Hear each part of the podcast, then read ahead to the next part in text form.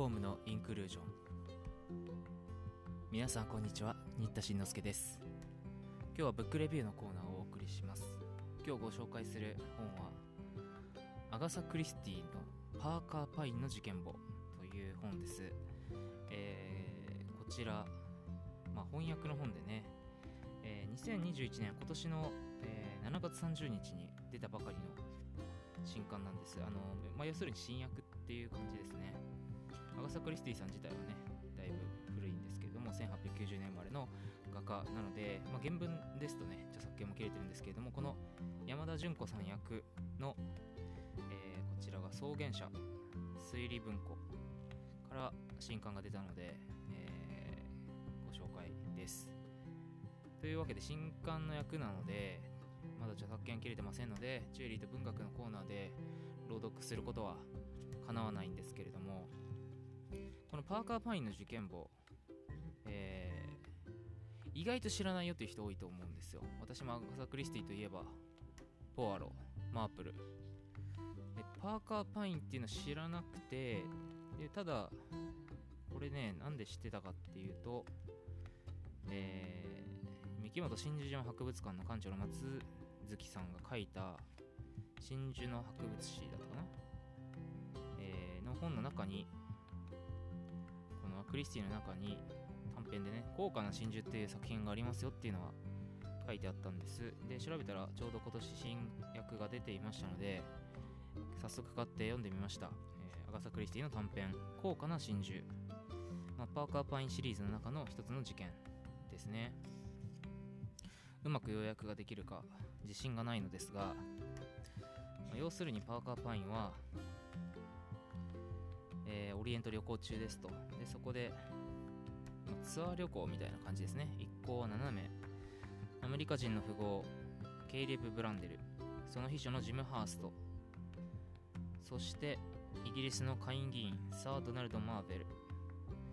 さらに考古学者のカーバー博士。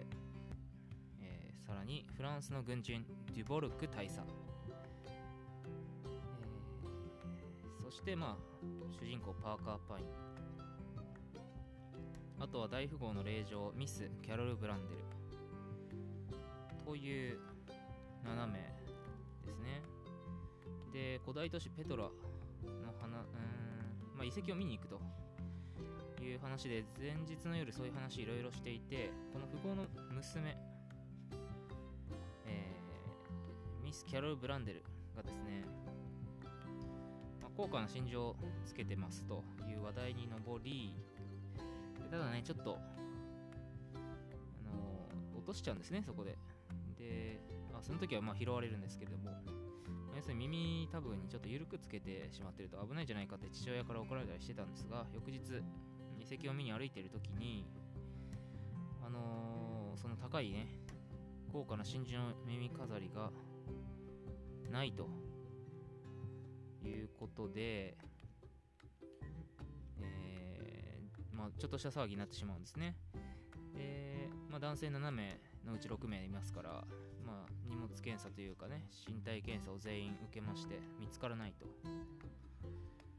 いうことでまあパーカーパインがどう事件を解決するのかっていうお話です短編なのでねその中にどう前半でヒント、まあ、要するに犯人につながるヒント。そして意外性のある人物が犯人だっていうそのもちろん筋が筋書きはあるわけですけれども。まあヒントはとしては真珠をどう隠すかですよね。えー、まあ身体検査でも見つからないように隠さないといけないわけでそこが、まあ、トリックというかキーになってくる。そして物語の最後に大どんでん返しが待っているわけなんですけど、まあ、大どんでん返しって言ってもその結論が意外なそのこのタイトルになってる高価な真珠、まあ、高価な真珠っていうのはそういうふうにその送ったね父親がそう言ってるっていうだけでまあ鑑別書とかは特にないわけです。でお察しの方は多い通りこの手のねえー、小説真珠などをモチーフとした小説には得てしてその、えー、まあ偽造とかね。いや模造とかそういう真偽に関わる部分が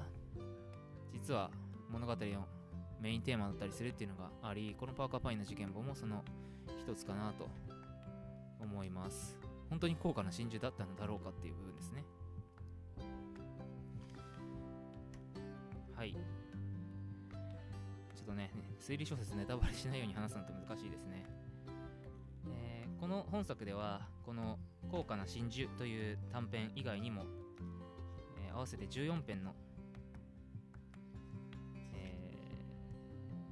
ーまあ、短編が集ま集められてますね、えー一個一個は結構短いので旅のお供や電車のお供などに通勤通学などにねちょうどいい文庫になっているかなと思います。はい。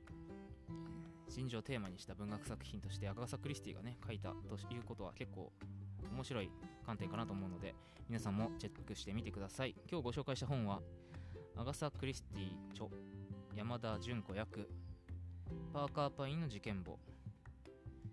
えー草原推理文庫名作ミステリー新訳プロジェクトというレーベルから2021年7月30日に出たばかりの新刊です。それではまた次回お目にかかります。